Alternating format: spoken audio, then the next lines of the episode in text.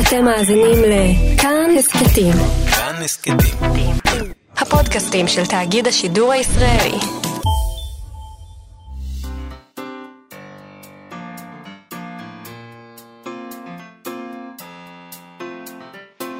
מה שכרוך עם יובל אביבי ומה יעשה לה. שלום, אנחנו מה שכרוך. מגזין הספרות היומי שלכם בכאן תרבות, אתם בטח מאזינים לנו ב-104.9 או ב-105.3 FM, ואם לא שם, אז אולי באפליקציה של כאן שהורדתם בחנויות האפליקציות השונות. איתנו באולפן רות דוד אמיר ויובל יסוד, שעושים את ההפקה ואת הביצוע הטכני. שלום ותודה לכם. שלום גם לך, מה יעשה לה? שלום יובל אביבי, אנחנו נדבר היום עם שלומית כרמלי, שהיא דוקומנטריסטית שסרטה איש החרב, גבריאל מוקד, יוקרן היום בהקרנת בכורה. בפסטיבל הקולנוע בירושלים, בשעה תשע וחצי. הסרט הזה שיצרה עם רפאל כרמלי, עוסק בדמותו המיתולוגית, אפשר להגיד, של העורך גבריאל מוקד, שעדיין מוציא את כתב העת עכשיו, אה, שעדיין מצטופפים סביבו פרחי שירה. ושהוא עדיין uh, מסתובב עם uh, איזושהי חרב ביד ומגפי בוקרים. כן, זה מאוד בולט הנעליים שלו אנחנו בסרט. אנחנו ראינו את הסרט אתמול, ומאוד נהנינו ממנו, כן, לא? זה סרט... uh, כיפי. זה סרט מאוד מאוד כיפי. אין, אין, אין, אין אנשים, אין טיפוסים כאלה, זה משהו אקסטרה אורדינר. אני חייב להגיד עוד משהו על הדבר הזה. כאילו, בדרך כלל אנחנו נורא משתדלים שאת יודעת, הדיון יהיה אה, ספרותי, כי גבריאל מוקד הוא איש חשוב, ספרותית. אבל במקרה שלו, הדמות... ואי אפשר להכחיש שקצת רכילות מאוד מאוד מרתקת. ועבורי, יש המון סיפורים על הדירה שלו, ופתאום רואים את הדירה בסרט הזה. ורק בשביל לראות את הדירה של גבריאל מוקד שווה לראות את הסרט. גבריאל מוקד הוא דמות ספרותית, תאר לך רומן על גבריאל מוקד. כן, דמות ספרותית uh, גדולה. נכון. זה טיפוס. חייבים לראות את הסרט הזה. אני חושב על כל מה שלא נכנס לסרט. מה נשאר ברצפת חדר העריכה? נשאל אותה על זה. זה לסרט הבא, נכון. נדבר גם עם אדווה בולה, שספרה בריכה העירונית יצא לאחרונה בהוצאת זמורה. דיברתי עליו כאן כבר לפני איזה שבועיים, נכון? זה ספר שיש בו שש נובלות. שקשורות לאתר הקיצי הזה, הבריכה העירונית, אבל זה, זה לא רק... פ... זה לא fun fun fun. לא, זהו, זה לא chick lit. זה רק אה, אה, זירה כזאת. כן. וזה גם אפשר, לה... זה ברור גם, כי בריכה זה מקום שאתה מאוד מאוד חשוף בו. אתה שוחה שם בגד ים, אחרי זה אתה הולך לחדר הלבשה. נשים מתפשטות שם, יש שם... הגוף, הגיל, יופי של ספר. קצת... ואתה נמצא שם לאורך שנים גם. אני פעם הייתי שוחה, אתה שוחה, אז אנשים ששוחים לפעמים שוחים 30-40 שנה, והם פשוט, המבחן של הגוף הוא פשוט מאוד מאוד קשוח בבריכה, אתה כל הזמן מודד את עצמך לגבי מי שהיית, עם כל המראות האלה בחדר uh, מלתחות, כל הזמן אתה רואה? אוי ואבוי, זה קצת נופל, זה כבר לא מה שהיה פעם, האוזניים, לא משנה. אוקיי, עם מה נתחיל? עם מה נתחיל? נתחיל עם uh, עצות, עם עצות, זה הולך להיות uh, מדריך. מה הרשתות צריכות לעשות, כדי, להת... רשתות ספרים כמובן, כדי להתמודד עם עולם מוזר ומשונה שבו יש אמזון. אה, ענקית הקמעונאות, אמזון מגיעה לישראל, כך אני שומע. אה, אם כי עולם העסקים מאוד מאוד זר לי ולא ברור לי מה אמזון ישראל תעשה, מה היא תמכור, איך היא תעשה את זה וכולי וכולי. אני מבין שאם אתה קמעונאי, אה, אתה לכל הפחות רוצה לשים לב, ואם אתה יכול, אז גם ללמוד מאחרים שכבר חוו על בשרם את מה שהרשת מעוללת לשוק הקמעונאי במקומות שהיא מגיעה אליהם. אז אם רשתות נגיד הספרים בישראל, כמו צומת ספרים וסטימצקי, מעוניינות ברשמים מתוך, uh, ממי שעבר את זה כבר, יכול מאוד להיות שבארנס אנד נובל, הרשת האמריקאית הענקית, uh, היא מקום טוב להתחיל בו. בשנה שעברה, 2018, היה נראה שהרשת גמרה את הסוס, שזה עומד להיסגר. היה שם uh, עשור של צניחה במכירות, היו שם פיטורים המוניים, סגרו 150 מהחנויות שלהם, הייתה תחלופת תזזיתית ככה של בכירים שם, ומעל הכל היה להם הפסד של מיליארד דולר על הקורא האלקטרוני שלהם, וזה היה נראה גמור. נכון, וביוני קרן גידור בשם, אה, בשם אליוט אדוויזרס, אה, רכשה את הרשת תמורת סכום פעוט יחסית של 638 מיליוני דולרים. עכשיו פורסם שהם בחרו כמנכ"ל בג'יימס דונט, אנגלי בן 55, שרוב חייו עסק בממכר ספרים. אה, הוא מייסד הרשת הבריטית ספרי דונט, רשת בוטיק עצמאית שיש לה שישה סניפים במקומות נבחרים בלונדון. למרות הניסיון המוגבל והספציפי הזה, שאתה יודע, לא, זה לא סוג האנשים שלוקחים בדרך כלל לנהל אה, קונגלומרטים ענקיים. כן. דונט כבר הצליח להציל את הרשת הבריטית בת 300 הסניפים, ווטרסטונס, אה, שחוותה משבר דומה לזה של בארנס ונובל. הטענה שלו היא שבעידן של אמזון, רשתות ענק של ספרים ישרדו רק אם הם יתנהגו כמו חנויות ספרים עצמאיות. כן. שזו רק כותרת. כן, בדיוק. אה, זו באמת הכותרת של הריאיון שהוא העניק למגזין קוורטס. אה, הוא אומר כך שם, חנות ספרים עצמאית טובה היא מקום די מיוחד. יש לה יופי ואישיות. אופי, אמרתי יופי? אמרת יופי. איזה בן אדם שטחי, אלוהים גם יופי, אדירים. אבל אופי. הן, מאוד יפות, תכף נדבר על זה, החנויות שלהן יפות. אה, יש לה אה, אופי ואישיות שנובעים מהאיש... מהאנשים שעובדים בה. בחנות הזאת, ומהאופן שבו הם מציגים את הספרים, מהאופן שבו הם, אה, יש להם התענגות מהדרך שבה הם עוצרים את החנות שלהם. זאת אומרת, עוצרים במובן של אה, איך הם בוחרים את הספרים, איך הם מציגים אותם וכולי וכולי. למשל, בחנויות של ספרי דונט, אה, לפעמים מסדרים ספרים לפי ארץ, ולא לפי שם הסופר או שם הכותר. או ז'אנר, אה, ואז נגיד כשאתה מחפש את, אה, את השמות המשומשים שכולם מחפשים מארץ מסוימת, נגיד, סתם אני זורק דוגמה, מורקמי מיפן, אתה מגלה לצידו לא את כל המיימים האחרים של... אתה מגלה לצידו דברים מפתיעים מיפן, שלא שמעת עליהם עד היום. דווקא דרך נחמדה לסדר. מאוד, מאוד. הסניפים של ספרי דונט הם גם יפים, אה, כפי שאתה קיווית, הם נראים קצת כמו ספרייה, עם מדפים מעץ מלא כהה, מנורות ירוקות ואור זהוב. בכתבה מתארים סניף אחד שהוא מזכיר יותר מכל כנסייה. וזה מסביר מדוע הקו המנחה של הכשרת העובדים שלו נועד לתת לעובדים כלים שיגרמו ללקוחות שהם חלק מקהילה. כאילו, זה קהילה, זה לא סתם אה, לקוח. כן. קהילת קוראים. יש להם רשימת חוקים, למשל, איסור על המלצה על יותר משלושה ספרים בבת אחת. מת על זה. מת על זה. כי, כי זה אותנטי צריך להיות, לא עכשיו דוחפים לך. אתה שופך עליהם עשרה ספרים, זה ברור שאין לך שום קשר אישי לספרים האלה. או למשל, דרישה לברר עם הלקוח אילו ספרים הוא אהב לפני שממליצים לו על ספר. זאת אומרת, אתה בא להמליץ, שלום, תמליץ לי על ספר, אוקיי, מי אתה? כן. תספר לנו מה, מה כן. אתה אוהב. אה, זה נשמע כאילו טריוויאלי, אבל זה, זה בכלל לא טריוויאלי. נכון. כשדונט התבקש לעבור, אה, לעמוד בראש אה, רשת אה, ווטרסטון, להציל אותה, זה היה אחרי שהרשת הזאת עשתה ניסיון עצמאי, לבד. הם אמרו, אוקיי, אנחנו נצליח להתמודד עם אמזון לבד. אה, בכתבה מתואר כיצד הטעות החמורה שהם עשו, הייתה להילחם באמזון באמצעות... זה ציטוט אה, שלי, אה, תרגום שלי, הנחות סופרמרקט וביוגרפיות של מפורסמים. הנחות סופרמרקט. ארבע במאה. אה, כן. אה, במקום, עכשיו, מה, מה שהם היו צריכים לעשות, את הדברים האלה גם אמזון עושה, כן? זה מאוד מאוד ברור ששם הכוח שלה. שאי אפשר גם להתחרות בה. לא, ב... היא- אין לה חנויות, זה לא עולה לה כסף, יש לה מחסני ענק במקומות זולים, והיא יכולה לעשות מה שהיא רוצה. אה, במקום זה, מה שהם היו צריכים לעשות, זה להציע את מה שאמזון לא יכולה להציע. זאת אומרת, את התחושה הזאת של, ה... של חנויות האינדי, של חנויות העצמאיות. התחושה המנחמת והנהדרת של לשהות בחנות ספרים גדולה וממש ממש טובה. נכון. עוד דברים שהוא עשה למשל, היה להוציא את מדי העובדים. נכון, למה צריך מדים? לבטל את uh, מבצעי השלושה במחיר של שניים, שהיו נפוצים בה. Uh, הוא העניק לחנויות השונות שליטה במלאי שלהם ובקידום המכירות שהם עושים, כדי שכל חנות תתאים לקהילה שבה היא פועלת. והוא הפסיק את הנוהג של ווטרסטונס למכור כל כך הרבה מוצרים שהם לא ספרים, כמו נגיד מטענים של טלפונים חכמים.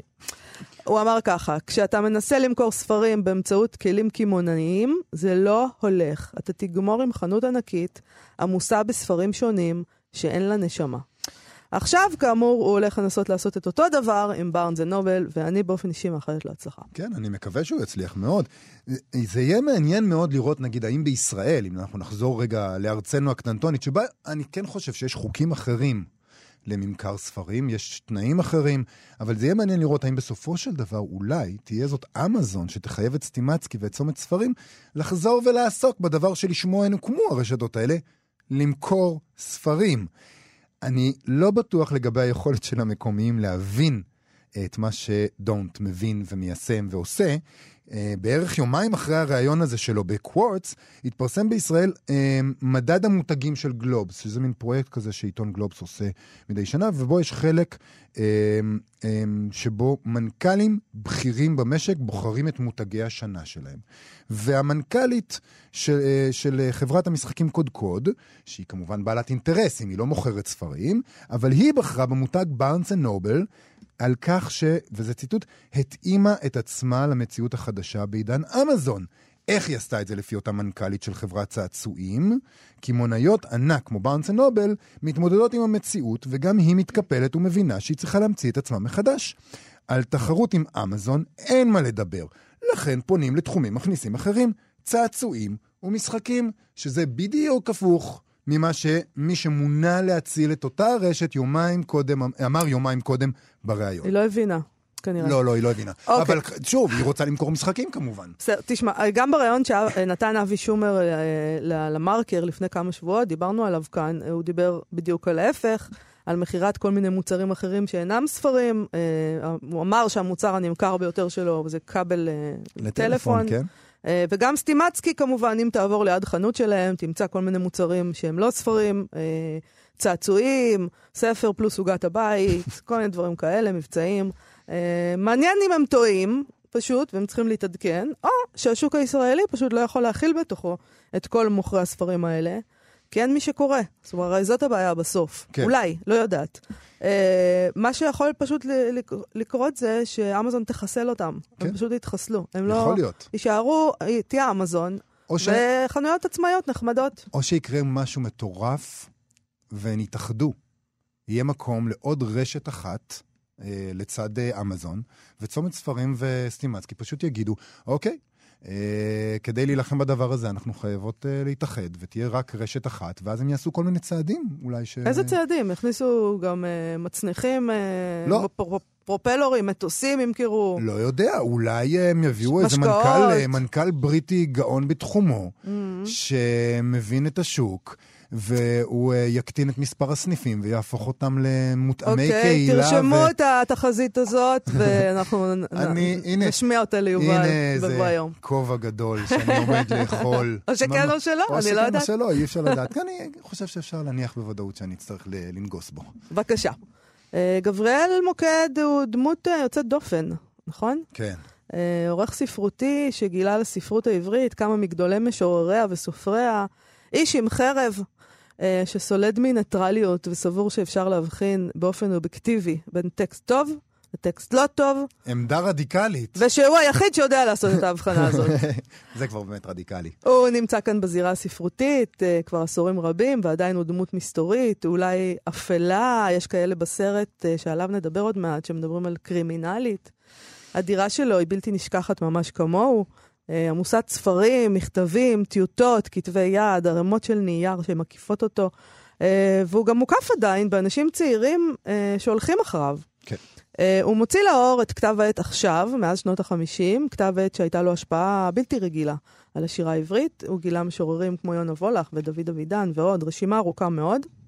Uh, הערב בתשע וחצי הוקרן בפסטיבל ירושלים לקולנוע הסרט התיעודי עליו איש החרב, שיצרו שלומית כרמלי ורפאל כרמלי, שעקבו אחריו בשנים האחרונות, ומשולבות בו, ראיונות עם יוצרים, קטעי ארכיון, ניסיון לפתח, לפצח את הדמות המסתורית הזאת של אדם בן 86 שעדיין שש לעימותים חזיתיים עם משוררים בני 20. אני רוצה לקרוא, לסרט קוראים איש חרב, כן. אה, איש החרב. אז אה, זה, זה לקוח בעצם מטקסט שלו, של מוקד, נכון. מווריאציות שלו, וזה לכל אורך הסרט מופיע גם הטקסט הזה, אינני איש חרב, אמר איש החרב. הראוי לנהל קרב כזה, אינני איש חרב, אמר איש החרב. המתאים להתחיל קרב כזה. עתה עוצבו תנאי הקרב לרעתי. באורח שרירותי איסרו אותי, למעשה קברו אותי עוד לפני מותי, מופקרות עיניי אל ברק השמש. אמש יכולתי להרתיע את כל ההמון שלפניי, עיניי לא היו מסונוורות. חיכיתי לאות. שוט התבוסה לא הונף על גבי. מובן שאינני נביא. אינני יודע אם מובס, אולי ההפך. אולי אראה את ההמון נס. יפה, נכון? מקסים. אז אה, שלום לשלומית אה, כרמלי שיצרה את הסרט הזה. שלום. שלום לך. צהריים אה, טובים. צהריים טובים. אנחנו, יובל ואני מאוד נהנינו מהסרט, אני זה חייבת נכון. לומר. אני שמחה לשמוע. סרט כיפי, דמות מדהימה. אני אה, מאוד נהניתי גם מהעובדה שאני שמעתי המון סיפורים על הדירה, אבל מעולם לא חזיתי בה. ראיתי תמונה או שתיים, ופתאום אתה מקבל ממש סיור, אה, ככה, נדל"ן עירוני, אבל מאוד מאוד שונה מכפי שהיית מצפה. למה החלטת לעשות אה, סרט על גבריאל מוקד בעצם? אה, בדיוק בגלל כל הדברים שאתם הזכרתם עכשיו, זו דמות מאוד מאוד מורכבת, מאוד מאוד אה, צבעונית, אה, מאוד רבגונית, ודווקא בגלל שיש הרבה אנשים שמסתייגים ממנו, ויש הרבה אנשים שאולי כועסים, גם מעצם היותו מבקר מאוד חריף, וגם מעצם היותו מו"ל שמחליט מה לפרסם, מה לא לפרסם, אז הוא צבר במשך השנים גם הרבה כעסים כלפיו. אז אה, דווקא, דווקא בגלל כל הדברים האלה, זה, היה, זה, זה קרץ לי ללכת ולצלול ולצייר אה, דיוקן, זה מאוד מאתגר לצייר דיוקן לאדם כזה. מתי פגשת אותו בפעם הראשונה? בפעם הראשונה פגשתי אותו לפני, ש... אה, לפני חמש שנים, ביום הולדתו ה-81. הפגיש בינינו דוקטור יהודה עטאי, שהוא חבר קרוב ואהוב שלי, שהכיר בינינו. הוא גם יזם את הרעיון לעשיית הסרט, והאמת שהיה קליק ראשוני מיידי ביני לבין גבריאל. גבריאל איש מאוד חביב, ויש לו הומור מאוד מיוחד, וכיף להיות בחברתו, והוא מאוד קולח, והוא מאוד חד מחשבה, ומלא ידע. אף פעם לא משעמם בקרבתו, זה משהו שהוא מאוד אה, עזר, בוא נגיד ככה, לעשייה. והוא מאוד הוא, ורבלי. הוא הסכים מיד? לא היו לו הסתייגויות? היו לו אולי הסתייגויות עוד קודם, אבל הוא, כשאנחנו נפגשנו זה כבר היה אחרי בחינה שלו את הנושא. הוא גם כבר חקר אודותיי, אוקיי. והוא גם אמר את זה בתחילת השיחה, שהוא שמע עליי דברים טובים, והוא החליט שכן, שהוא, מוכר, שהוא מוכן אה, אה, ש- שיעשה עליו סרט. ומיד צירפתי את אחי לעשייה, והתחלנו לרוץ. תספרי קצת על אה, איך זה התנהל, כי נראה ש... זה סרט כאמור שהכנתם אותו במשך אה, אה, חמש שנים, ואנחנו בסופו של דבר אורכו כשעה. איך, הם, אני תמה מאוד לגבי מה נשאר על רצפת חדר כן, העריכה. אה, יובל רוצה לראות את כל החומרים. כל- הבנתי, אני מאוד מקווה ש... אני, בגלל שאני חולת תיעוד, ואנחנו צילמנו הרבה מעבר למה שהסרט אה, אה, דרש. אני צילמתי גם לט- לטובת התיעוד ההיסטורי את האיש, כי אנשים כאלה כבר לא יהיו עוד כאלה נכון. אנשים, כמו, שהוא אומר, כמו שגבריאל אומר בסרט על דוד אבידן. נכון. כאלה כבר לא יהיו עוד. אז יש כל כך הרבה חומרים, שאני מאוד מקווה שבהמשך אני... אנחנו נעלה אותם ליוטיוב. איש החרב יש המון 2. ראיונות. אה, לא, להעלות אותם לא ליוטיוב זה רעיון נהדר. כן, להעלות אותם כראיונות אה, מלאים, גם של האנשים עצמם, גם של המרואיינים, יש המון דברים מאוד יפים. גם איתם עשיתי ראיונות, אה, עשינו ראיונות עומק שהם אה, מעבר למה שהסרט אה, ביקש והיה צריך. אז אה, אני מאוד מקווה שכל החומרים האלה, קודם, כל הם קיימים, שזה מאוד מרגיע לפחות אותי, נכון. שהם ישנם. אבל, בהמשך אבל, הם גם יפורסמו. אבל איך זה התנהל? זאת אומרת, עד כמה הייתם קרובים אליו, ועד כמה הצטרפתם אליו, התלוויתם אליו במהלך השנים האלה? למה הוא הסכים ולמה הוא לא הסכים נגיד? אז בניגוד, למשל, לסרט הקודם שלי, שהוא הסרט היחיד, זה הסרט השני שאני מביימת, הסרט הקודם היה לאשר צרפתי. ובניגוד לאשר צרפתי, שהוא הסרט נקרא איש המרתף, בניגוד אליו, שרמת החשיפה שלו היא טוטאלית, הוא אפילו כעס עליי למה אני לא הראיתי יותר ממנו. יותר אה. נמוך, יותר צהוב, יותר... אז בניגוד לאשר, פה אני... פה קבעו איתי פגישות. עם אשר, הוא היה כל הזמן איתי. גם כשהוא הורחק מהבית, הוא בא, ישן אצלי בבית, ואז הדמות, הדוקומנטרית הייתה נגישה ל-24 שעות ביממה. כאן הייתי צריכה לקבוע פגישה, היינו מגיעים לפגישה, ואחרי שעה וחצי נגמרה הפגישה, הולכים הביתה. וואו. היום קשוח. מדברים על הנושא הזה והזה, והולכים הביתה, כן. הוא אבל ניהל לא את זה, הוא- הוא מאתגר. הוא ניהל, כן, הוא צריך כן, לשלוט כן, כן. בעניינים. אבל כן, גם הצטרפת לכל מיני היה. פגישות עבודה כן, על אה, נכון. עכשיו, אה, לכל מיני נכון, אירועים הרבה שהוא משתתף בהם. מאוד, מעט מאוד מפגישות העבודה נכנסו לסרט. מן הסתם, לא, הסרט לא צריך יותר מפגישה שתיים כדי לה, להבין את, ה, את הרעיון, אבל המון המון פגישות עבודה. גבריאל מוקד הוא איש פעלתני בצורה יוצאת דופן. מה שהוא מספיק לעשות בשבוע, אני לא מספיקה בחודשיים. לא רק, לא רק אה, יאומן. מ- מבחינת הזמן, אלא גם אני לא הצלחתי להבין אה, מהפגישה הזאת של עכשיו, לא הצלחתי להבין איך בפועל, ב- בפועל זה קורה, כיוון שהוא מדבר על להכניס שירים, ואז הוא אומר, זה שם. והוא מצביע על איזה מקום בדירה, כן, והמצלמה עוברת לשם, ורואים שם פשוט ערימה ענקית של, כן. של דפים, חלקם בתוך אה, אה, קלסרים כאלה, חלקם בתוך אה, שקיות של צומת ספרים, והכל כן, בערבוביה, ואיכשהו הוא יודע מה יש שם. כן, באופן מפתיע מאוד. באופן מפתיע, יש סדר בתוך הדבר הזה. זה פשוט לא יאומן שיש סדר בתוך הדבר הזה. אה, מה את למדת עליו מה, מהסרט, נגיד היום, שאת יכולה להגיד, שלא ידעת לפני חמש שנים? כלומר, טוב, לפני חמש שנים אני לא ידעתי כמעט כלום, אוקיי. אני מודה. זו בושה גדולה, אבל אה, לא הרבה ידעתי על גבריאל מוקד. וכל מה שלמדתי זה פשוט אה, על הדמות הזאת, ה- על העשייה המרובת שנים, על, ה... על היכולות הגדולות שלו באמת לזהות טקסטים טובים. על התשוקה הגדולה שלו והאהבה הגדולה לטקסטים, על הטוטליות הזאת לעולם, הספ... לעולם הספרות והשירה. כל דבר שהוא מעבר, שהוא לא קשור לעולם השירה והספרות, מבחינתו הוא לא רלוונטי.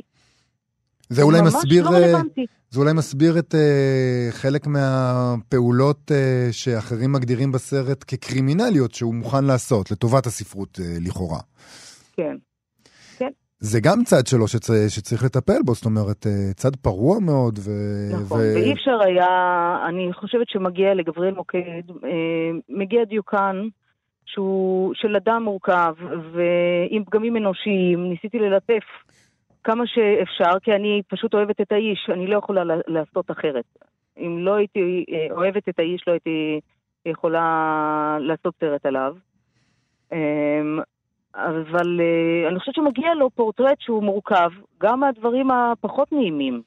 נכון, גם מהמוזרות, למשל. זאת אומרת, חייבים כן, לדבר על זאת אומרת, המוזרות. זה לא שיר, זה לא שיר הלל. כן. זה, כי זה לא מעניין אותי גם לשיר שירי הלל, זה לא... הדבר שהוא לא מוכן לדבר עליו בשום אופן בסרט הזה, אה, כן. זה על הרצח של אימא שלו. שנרצחה במהלך שוד, את שואלת אותו על הדבר הזה, אה, הוא פשוט נכון, לא גם מסכים. כחלק, נכון, הוא לא מסכים, הוא, הוא אומר שזה טראומטי מדי לדבר על זה. ומבחינתו זה גם לא, לא, לא קשור אליו. הוא אמר, אז מה- לא מה זה כן, קשור אליי? זה כן. לא אני נרצחתי, זה לא, כן. לא, זה לא, זה לא קשור מהבחינה הזאת שזה לא קשור לעשייה הספרותית שלי. אה, כל מה שהוא לא קשור לעשייה הספרותית הוא רכילות, הוא אבל ניסית לשכנע אותה, בסרט. או שזו הייתה... הפ- ניסיתי לשכנע אותו. כאילו, אנחנו מקבלים את הרושם מהסרט כן, שאת העלית את זה, והוא סירב, ואמרת אוקיי. כן, אבל מתוך ההיכרות המאוד מעמיקה כבר בשלב הזה, מן הסתם אני השארתי את השאלות הקשות לקראת סוף העשייה. ו... כי הלכתי קצת אה, על קצות האצבעות בנושאים הפרטיים והאישיים שלו, כי ידעתי עד כמה הוא קנאי לפרטיות שלו. כן. אז ו- ב- ולמה החלטת... לה- בשלב הזה, בשלב הזה כבר היה לי ברור שאם הוא לא רוצה לדבר, הוא לא ידבר. לא יעזור כלום, הוא נאטם, וברגע שהוא מקבל את הפרצוף הזה של לא רוצה לדבר, אני יכולה לעשות שמיניות באוויר מולו, הוא לא ידבר. ולמה ההחלטה שלך לטפל בזה הייתה להשאיר את הקטע הזה ככה? זאת אומרת, להציג ש- בפני הצופה את... אה, כי נקרא- אי אפשר להתעלם מזה שהיא לא, לא אי אפשר. להתעלם מזה, אפשר פשוט. לטפל בזה אחרת, ואולי כדוקומנטריסטית, את מציגה בפני הצופה, את אומרת לו, הנה, תראה, את זה לא הצלחתי, פה פה נכשלתי, לא הצלחתי לפתוח את הדבר הזה. כן, כדי להראות גם את הצד הזה שלו, את הצד היותר סגור, את הצד המתקשה רגשית לדבר על הדברים. הוא ראה את אני גם סודות. יכולתי, יש לו סודות. כן, יש לו סודות. אני גם לא הייתי רוצה לדבר על הצדדים המשפחתיים שלו. אני, אני חושבת שאני, בתפיסה שלי, האומנות היא לא מעל החיים. אני לא רוצה אה, לפגוע באף אדם לטובת האומנות שלי. אני לא הייתי רוצה לפגוע לא בילדים שלו, לא במשפחה, לטובת הסרט שלי. אותו דבר גם לגבי אשר צרפתי בזמנו. כן. זה- אה, אה, מוקד ראה את הסרט? מוקד ראה את הסרט. מה הוא אמר? ספרי. הוא מאוד אוהב את הסרט. במיוחד הוא נהנה שה... אה, על המקום שהווריאציות קיבלו בסרט, כי כן. הווריאציות לא מקבלות חשיפה. נכון. נכון. זאת אומרת, אה, גבריאל, הוא נותן חשיפה לכל כך הרבה יוצרים, אבל העבודות אה, שלו, הכתיבה שלו לא מקבלת חשיפה. הווריאציות הן לא משהו שאנשים יודעים עליו, כי הם גם קצת קשים לפיצוח. כן. אז אה, הוא מאוד מאוד מאוד אה, נהנה, נהנה מה, מהמקום של הווריאציות בסרט. היה לו קצת קשה באמת, המקומות האלה אה, שאני מראה אותו באמת סגור ו... ושאני מדברת על האימא, וש... וזה היה לי ברור שהוא ירגיש עם זה לא נוח. כן. אבל בכל מקרה, בסך הכל, בשורה התחתונה, אה, גבריאל אה, אוהב את הסרט. נהנה ממנו גם מבחינה הקולנועית שלו, כמו שהוא אומר. אז היום בתשע וחצי, הקרנת בכורה בפסטיבל הקולנוע של ירושלים.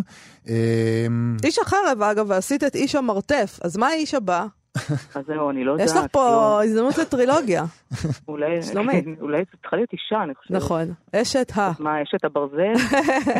תחשבי, ואנחנו נראיין. אותך על הסרט הבא. תודה רבה, שלומית תודה כרמלי. לכם. תודה, להתראות. להתראות. להתראות, ביי. בספר אה, בריכה עירונית של אדווה בולה, יש שש נובלת, נובלות שמתרחשות בבריכה או, וגם בחדרי המלתחה של הבריכה העירונית. הנובלות האלה מנצלות היטב את המאפיינים הפיגורטיביים של המקום הזה, הבריכה. אה, אינטימיות מאוד אה, גדולה וכפויה בין אנשים שהם כמעט עירומים ו- או- ו- או ועירומים. לעירומים. ועירומים, כן. Uh, הספורט האינדיבידואלי מאוד שאתה עושה, אתה לא שומע ולא רואה את, את, את הבחוץ בזמן שאתה עושה אותו, שעושים אותו ביחד כקבוצה בבריכה. Uh, התחרויות, התחרותיות הבלתי נמנעת בין uh, מי ששוחים זה לצד זה, וזה כמובן מתאים מאוד לעונה החמה העכשווית, אבל זה לא ספר fun. לא, לא, לא, לא, אין אין לטעות. לטעות. לא מדובר ב chick lit. ממש לא chick lit, ולא כאילו לשכב ליד הבריכה ולקרוא אפשר על... לשכב ליד הבריכה ולקרוא, אבל זה לא... כן, אה, זה לא שכאילו, זה לא... ספר בנות, זה לא אה, ספר כליל. שמדבר על איזה יופי לשכב פה ולשתות קוק, מי קוקוס, קוקטייל. ליד ה... כן, זה. לא זה. לא זה. זה לא זה. זהו ספרה השני של אדווה בולה, שהיא גם שחקנית ותסריטאית, וקדם לו דברים שאני יודעת על ריי, שיצא ב-2012. שלום אדווה בולה. שלום, שלום. שלום. אה, אז ספרי לנו, אדווה, למה את מת, מתמקדת, התמקדת בשש הנובלות האלה ב- ב- בבריכה, בשחייה, במים. אה, אני מניחה שזה בגלל שאת שוחה בעצמך, נכון. אבל למה אה, דווקא, למה הלייט מוטיב הזה שם, של הבריכה? אמ, אני חושבת שמשחייה אחת לשחייה שנייה אה, הסתקרנתי יותר ויותר לגבי השוחים מימיני ומשמאלי. מהמם. אה, אני, חושבת שיש משהו במרחב הזה, במרחב העירוני, אה, אחד מאוד מאוד אורבני, אבל מצד שני איזה, איזה אי בתוך האורבניות הזו, שאתה פתאום לא מתנהג כמו בתוך עיר, אלא באמת עירום וחשוף מאוד. והשילוב הזה הוא, הוא מאוד מאוד משך אותי. ראיתי מה קורה לי בתוך המקום הזה, ושיערתי שכך קורה לסובבים אותי. זאת אומרת שזה היה מכוון, זאת אומרת, אמרת אני הולכת לכתוב ספר, שבו יהיה כך וכך סיפורים, וכולם איכשהו, הבריכה תשחק איזשהו תפקיד. אמ, אני- קשה לי להגיד כי אני לא כל כך מתוכננת בכתיבה, אני קצת התיישבתי לכתוב וראיתי שזה מושך אותי לשם, ואחר כך עוד סיפור משך אותי לשם ועוד סיפור משך אותי לשם, עד שהבנתי שיש לי, שאני מוכרחה להתמקד בתוך הלוקיישן הזה, כי הוא, כי הוא באמת מאחד את כל הסיפורים. אמ, ומהרגע שהחלטתי את זה, זה עשה, זה באמת קצת הקל עליי, כי מצאתי את חוט השני שעובר בין הסיפורים. כי הסיפורים הם בסוף סיפורים אה, פרטניים, זאת אומרת, איש איש וסיפורו, או אישה אישה וסיפורה. כן, זה לא, זה לא שהבריכה תמיד משחקת אה, תפקיד כל כך גדול. לפעמים היא ככה כמו איזה דמות משנית ברקע, מציצה ומשמשת לאיזה תפקיד. זה לא שכאילו כל העלילה מתרחשת שם והכל מתבסס על העניין הזה. נכון, אה, אני חושבת, למעט סיפור אחד שהוא באמת סיפורו של מציל הלילה, שמתרחש כל כולו בבריכה, אה, והוא הסיפור שחותם את הקובץ, אז חמשת הסיפורים האחרים, הבריכה היא באיזשהו אופן מין קצת נוכחת נפקדת כזו, וזה קצת באמת כמו בלוז של הגיבורות, שהבריכה היא משהו שאתה עושה פעמיים או שלוש או ארבע בשבוע למשך שעה. וזאת גם הנוכחות שלה בסיפורים. אבל אני חושבת שהנוכחות, ה... לפעמים הרגשית שלה, או מה שהיא מעניקה לגיבורות, אה, היא יותר גדולה מזה. במידה רבה, חלק מהנובלות פה עוסקות אה, באופן טבעי בגוף. ובשינויים שעובר הגוף, ולמשל, זה פשוט ממש אה, נגע לליבי, ובהתקערות למשל, בנובלה, נדמה לי, הראשונה, כן. כן. שזה הרעיון הזה שיום אחד את מרגישה אותו דבר, ואת בכלל לא שמה לב שהתקערת. אה, ואנשים מסביבך לא אומרים כלום, אבל יום אחד את מבינה שזה מה שקרה. בעצם בנובלה הזאת זה בעקבות מחלה. אבל נכון. מבחינתי, אבל זה קורה לכולנו. המחלה היא אה, הגיל. ומי ששוחה ככה גם, אני קוראת את זה. ומי ששוחה גם אה, נאלץ כל הזמן, אתה שוחה שלוש-ארבע פעמים בשבוע, ואתה נאלץ כל הזמן לעבור ליד המראות חסרות הרחמים נכון. האלה, ענקיות בחדרי המלתחה, עם אור ניאון איום ונורא, לא שפשוט... פשוט מוציא כל פגם וכל את שערה. שמה לב שיובל, הוא היה שחיין, הייתי שחיין. לפני שעברתי. לפני שעברתי לספורט אחר, שחיתי המון המון שנים, ובאמת זה אבל אז היית קשוח. צעיר, תאר לך עכשיו אם היית צריך לשחות. מדי פעם אני הולך לשחות, ואז אני אומר לעצמי, אני לא זוכר את זה ככה, אוי ויי. אני חושבת, קודם כל, אה, יובל צודק, המעבר הזה, ההתעסקות הזו בגוף וסביב המראות היא באמת מאוד מאוד אה, דומיננטית, אבל זה מסוג הדברים שאתה עושה כל יום ואתה באמת מפסיק לשים לב, זה קצת מה שקורה לגיבורה, שהיא באיזשהו שלב מפסיקה לעלות לבד, או לרדת לבד למלתחות, כי היא לא רוצה להיות לבד עם הבבואה שלה, זה כבר אחרי הרגע שהיא מבינה שהיא מאוד השתנתה. אבל אני מסכימה מאוד עם מאיה שזה דבר שנכון שלגיבורה הוא קורה בעקבות מחלה מאוד מאוד נדירה, אבל uh, הוא קורה, הוא קורה, פתאום אתה אומר איך לא שמתי לב שזה קרה. ש... זה נורא. שהשנים, שהשנים עברו עליי, או כן. שמשהו קרה. כן. ובסיפור זה באמת הרבה יותר דרמטי, כי זה באמת, באמת בעקבות מחלה, אבל אני התעסקתי המון בסיפור ב... באיך לא, איך אני שכל כך כל כך, או איך כאילו הגיבורה אומרת לעצמה, אני שאני כל כך בקשר עם הגוף, ואני רואה אותו כמו שיובל אומר ב... ב... תחת העורף פלורוסנטי מדי יום, איך לא ראיתי, איך לא שמתי לב, כ- כמה, כמה זמן וכשאתה האמנתי רואה, מה כבר אפשר לעשות? אתה שוחה שלוש-ארבע פעמים ביום, אתה שותה מיץ גזר. שום דבר לא עוזר. הזמן לא מתעסק איתן עם זוטות כמו אה, פעילות גופנית. סליחה, אדווה, אבל אנחנו במשבר גיל פה. לגמרי. אני שותפה לו, אני אמנם קצת יותר צעירה אולי, אבל אני שותפה לו לגמרי. אני רוצה לשאול בהמשך לזה, זה לא מנותק לזה, אה, הנובלות, אה, חלקן לפחות, מתעסקות הרבה גם במין.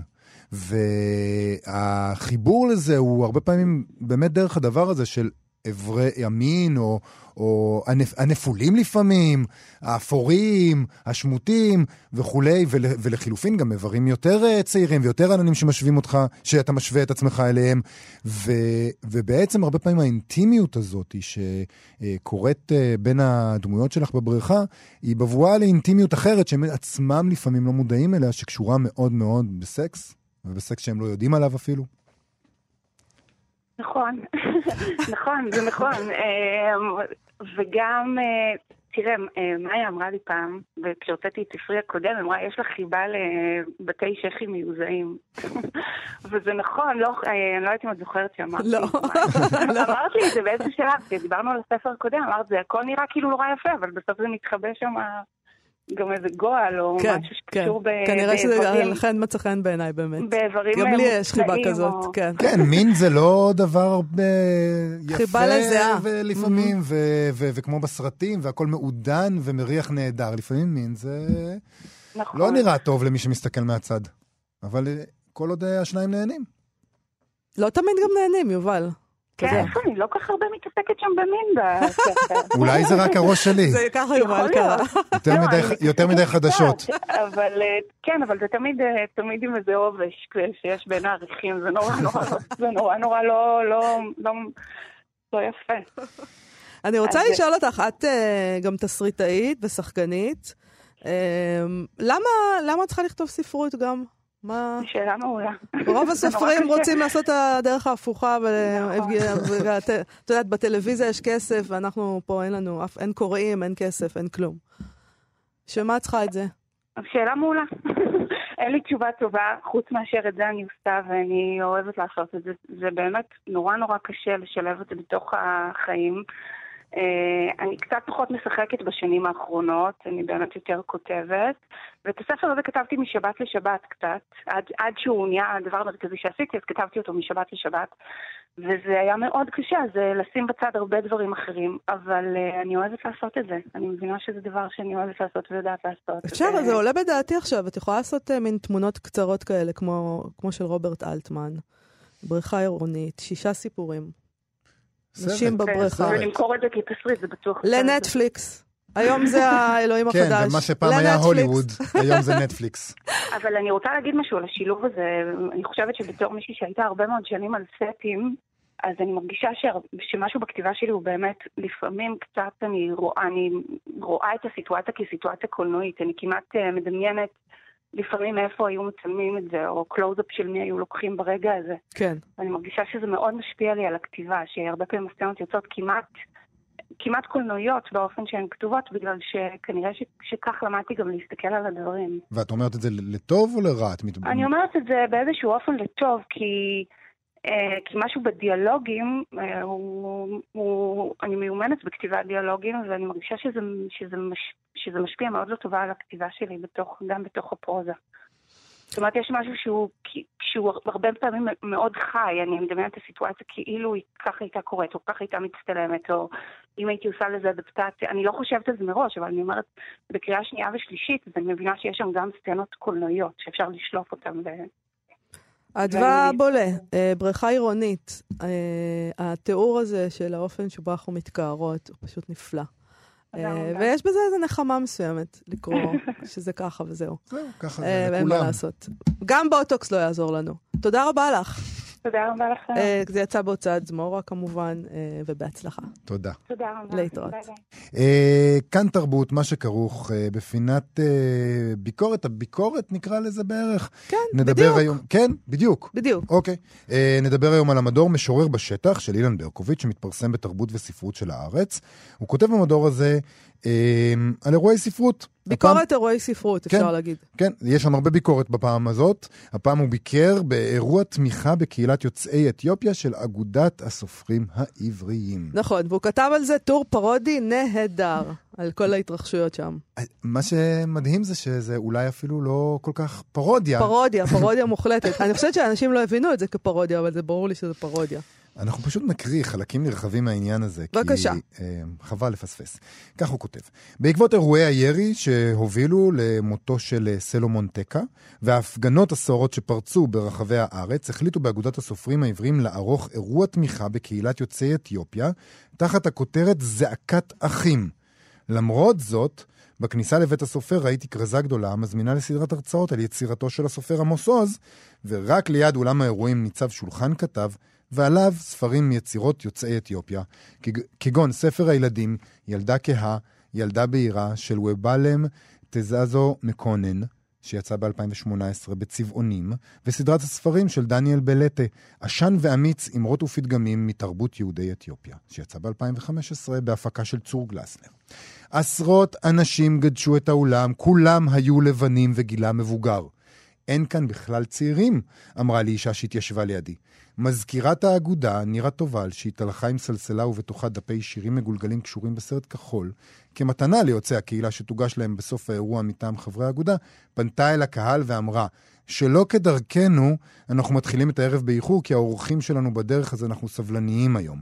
כעבור זמן קצר, כשהאורחים כהי האור הגיעו, היא אמרה להם, יש לכם מקומות קדימה, מימין. והאירוע התחיל. והוא ממשיך. העורך דין והמשורר עצמון יניב, סגן יושב ראש האגודה ומנחה הערב, פותח בדברים. נשמעת סירנה, והוא אומר, אולי הסירנה ברקע היא סמלית. כולנו ראינו והתרשמנו מעוצמת הכאב וגודל הזעקה, אבל באגודת הסופרים הרגשנו שהאלימות נתנה לגיטימיות לספקנים להגיד שזו מחאה לא מוצדקת. האירוע הערב הוא ניסיון למחאה בדרך אחרת. להביא לקדמת הבמה את קולה של קהילת ביתא ישראל, אחינו יוצאי אתיופיה. עד כאן הציטוט. בניגוד לטענות של בני הקהילה עצמם, כותב ברקוביץ', עצמון טען כך, הקהילה כן משתלבת בחברה הישראלית, וזה רק עניין של זמן עד שיגיעו למק- למקומות הקדומניים. בנקודה זו, כותב ברקוביץ', חשבתי לשאול כמה יוצאי אתיופיה חברים באגודה, אבל לא רציתי להפריע. יניב הציע, יכול להיות שאם היו קובעים, ואינני משיא עצות בפני יוצאי הקהילה, אבל אם היו עושים ביום אחד 100 אירועים בכל רחבי הארץ של בני העדה, סופרים, משוררים, רופאים, חברי כנסת, וצריך לחשוב על עוד אירועים, על מנת שאירועים של חסימות כבישים לא יזיקו, כי הלגיטימיות נפגעת לצערי. וכך ממשיך ברקוביץ', ככל שהאירוע הלך והתקדם, התברר כי אנשי אגודת הסופרים העבריים מבקשים לביית את המחאה הספונטנית של יוצאי הקהילה. שמו של אה, סלומון טקה כמעט ולא נשמע, והיוצרים האתיופים שנבחרו לדבר נשאו קולות של פיוס יותר מאשר של מחאה. אני נמצא פה ברגשות מעורבים, אמר יו"ר האגודה. העורך דין, הסופר והמשורר צביקה ניר. אגב, שים לב שכולם שם עורכי דין זה- באגודת זה- זה- הסופרים. זה תמיד היה ככה, כן, זה מאוד מאוד זה חשוב. תמיד חשוב שיהיה זה עורך חשוב. דין בסביבה, כן. צביקה ניר אמר, עדיף היה שערב כזה יתקיים באופן רגיל, מצד שני תפקידם של אנשי רוח להשמיע קולם בזמנים כאלה. ניר נשמע כמתנצל כשציין שלפני שנתיים נערך באגודה אירוע השקה לספר של אה, ובאל אמתזזו מקונן, ואמר, בערב הזה אנחנו בעיקר נרצה לשמוע את קולכם, להכיר אתכם, ללמוד אתכם ולשתף פעולה יחד. מעריך את כל מי שבא כשבמקביל יש אירוע של הפילהרמונית בפארק. זה מה שהוא אמר. זה האירוע החשוב ביותר במדינה. הוא מתכוון לפילהרמונית? האירוע החשוב ביותר במדינה? אני מניח שלא. אוקיי. אבל היה. הוא מתכוון שהאירוע ב... בבית הסופר זה האירוע החשוב ביותר במדינה? מהמם. ושצריך, עם זאת, למרות שזה האירוע החשוב ביותר במדינה, צריך להעריך את אלה שהגיעו למרות שיש פילהרמונית אוקיי, בפארק. אוקיי. מכאן ואילך עלו לבמה אומנים יוצאי אתיופיה, שיניב סיפר עליהם מעט, ואז ביקש מהם לשבת ולספר לקהל על חייהם ויצירתם. הסופר מאיר עוזיאל אמר יוזמה נהדרת. הסופר יהודה אטלס ביקש מהזמר הצעיר אברהם תשומה לשיר באמהרית, ותשומה דווקא שר בעברית. למשל את שירו המקורי שלווה, השבש, השמש שוב פעם מכה והיד מרפה מזרעי החיטה, כשאמצא לי שלווה, אם אמצא לי שלווה, אז אקרא, לא תפסתי, לא תופס, לא אתפוס, רק לעת שקיעה, אתבונן מבעד לזריחה. אוקיי, והוא ממשיך, אנחנו לא נוכל לקרוא את הכל, אבל אה, אני מד- מדלגת קצת. האווירה באירוע לאומית. שוב ושוב חוזרים הצירופים, העם היהודי, המדינה היהודית, הקהילה היהודית האתיופית, חלום ציון והעלייה לירושלים, ומולם ניצבים קשיי הקליטה בארץ. המשוררת ארלט מינצר עולה לבמה נסערת וקוראת את שירת העיר, המתאר מפגש שלה עם נערה אתיופית שמסבירה לה את הפער ביניהן. את לבנה, היא אומרת, את לא מבינה. אני? העיראקית המסריחה מכיתה ה'? לא מבינה? לבנה? לבן זה לבן, היא נאחזת בשחוריותה. לא רואים עליו את הסירחון. חייתי באתיופיה שלוש שנים, מספרת מינצר, והתרשמתי מאוד מהקהילה. כששמעתי שהקהילה תעלה, אמרתי לעצמי שזה לא יהיה פשוט, עלייה היא דבר קשה. לקראת סוף האירוע, רגע לפני שהזמרת יפית דסאי שרה את "אין לי ארץ אחרת" של אהוד מנור, והמשתתפים האתיופים מעניקים שי לאנשי האגודה לאות תודה, המשורר אביחי קמחי מעז להפר את הסדר. הוא היחיד ששיבח את אירועי המחאה האלימה וקרא את שירו מסומן. בבוקר ראיתי איך צבע עורי הופך כהה, ויצאתי כפוף לרחוב, והשפלתי את ראשי, וכל מי שנתקל בי, תקע בי מבט. אמ, אני מודה, אני שוב חוזר לעניין הזה, אני, הלסת נשמטה אצלי מול המשפט, מעריך את כל מי שהגיע כשבמקביל אה, יש אירוע של הפילהרמוניה בפארק, כי לאירוע כזה יש את כל הפוטנציאל להיות משהו שמת, שמתחיל בכוונות טובות, אבל אה, יוצא בסופו של דבר הפוך לגמרי. אז לא חייבים לתרום לדבר הזה, למהלך הזה של לצאת הפוך מהכוונות הטובות שהיו לכם, לא צריך. וזה זמננו לסיים. תודה רבה לרות דוד אמיר וליובל יסוד שעשו איתנו את התוכנית היום. אנחנו נהיה פה שוב מחר. להתראות. להתראות.